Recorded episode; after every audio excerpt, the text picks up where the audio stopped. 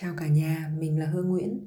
Mình có 7 năm làm việc trong lĩnh vực quan trắc môi trường ở Hà Nội và hiện tại đang trên hành trình trở thành một người coach để giúp mọi người quan trắc tốt hơn môi trường cảm xúc bên trong của chính mình hay từ các mối quan hệ trong công việc cũng như cuộc sống. Và đây là bản tuyên ngôn độc lập cá nhân, sống thật với chính mình. Mình tự nhận thấy bản thân rất thật thà và đôi khi mình có một lo lắng đó là lúc học xong, đi làm thì mình phải ứng xử, ăn nói ra sao cho khéo léo.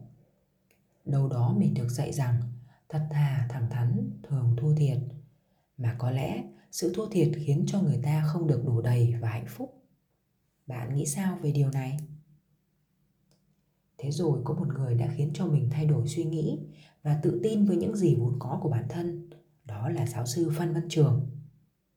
Mình biết thầy từ năm 2019 không phải bởi thầy là một người có tầm ảnh hưởng trên thế giới và Việt Nam, mà bởi sự chân thành và nhiệt huyết của thầy. Cũng từ ấy, mình đã coi giá trị sống thật là giá trị cốt lõi đầu tiên và quan trọng nhất đối với mình. Theo mình, sống thật được thể hiện ở ba nội dung dũng cảm trong việc theo đuổi đam mê, trân trọng những gì mình đang có và sống thuận tự nhiên để tạo nên một cuộc đời đầy ý nghĩa và hạnh phúc dũng cảm trong việc theo đuổi đam mê là sống có mục đích. Nếu có đam mê mình sẽ theo đuổi một hướng nhất định. Và nếu nội lực và trí tuệ đủ lớn thì tất cả những gì mình nghĩ mình cảm nhận và mình hành động sẽ đi theo một vector. Kết quả là đạt được các mục tiêu trong cuộc đời. Hình ảnh về sự dũng cảm theo đuổi đam mê mà mình ấn tượng nhất là Bill Gates sinh năm 1955 tại Seattle, Washington, Mỹ từ nhỏ, ông đã thể hiện niềm đam mê đối với việc đọc sách và lập trình máy tính.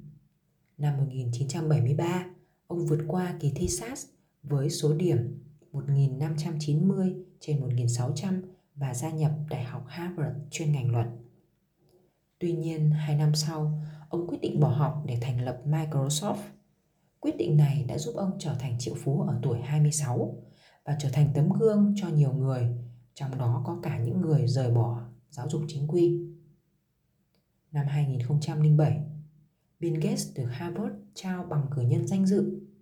Tại lễ tốt nghiệp, ông chia sẻ Tôi là một tấm gương xấu, đó là lý do vì sao tôi được mời đến đây. Nếu tôi chia sẻ trong buổi định hướng khi các bạn mới vào trường, chắc một số bạn sẽ không ngồi đây. Có thể nói, sống thật là một sự dũng cảm, dám theo đuổi đam mê và từ bỏ những điều không cần thiết trên con đường ấy sẽ gặp vô vàn những lời chỉ trích, những yếu tố cản trở, đòi hỏi cả nội lực và trí tuệ để vượt qua. Nhưng mình tin tất cả những người sống thật đều hạnh phúc. Nội dung thứ hai, sống thật với chính mình là trân trọng và phát huy tất cả những gì mình đang có. Nick Vujicic là cái tên mình luôn nhớ đến, một người truyền giáo Australia gốc Serbia anh mắc hội chứng rối loạn gen hiếm gặp khiến anh thiếu hụt chân tay. Dù gặp nhiều khó khăn về cơ thể và bị cô lập, cũng từng muốn tự tử, nhưng Nick không ngừng đối diện với thực tại. Sự yêu thương và chăm sóc của cha mẹ đã giúp cho anh vượt qua khó khăn, tìm lại động lực và năng lượng bên trong mình. Thời điểm mẹ Nick đưa bài báo viết về một người đàn ông khuyết tật giống như anh đã vượt khó như thế nào, khiến cho anh nhận ra không ai có thể giúp được bản thân trừ chính mình. Anh đã tự rèn luyện mỗi ngày từ việc phục vụ bản thân, học viết, học đánh máy. Anh đã xua tan đi ranh giới giữa anh và những người bình thường khác.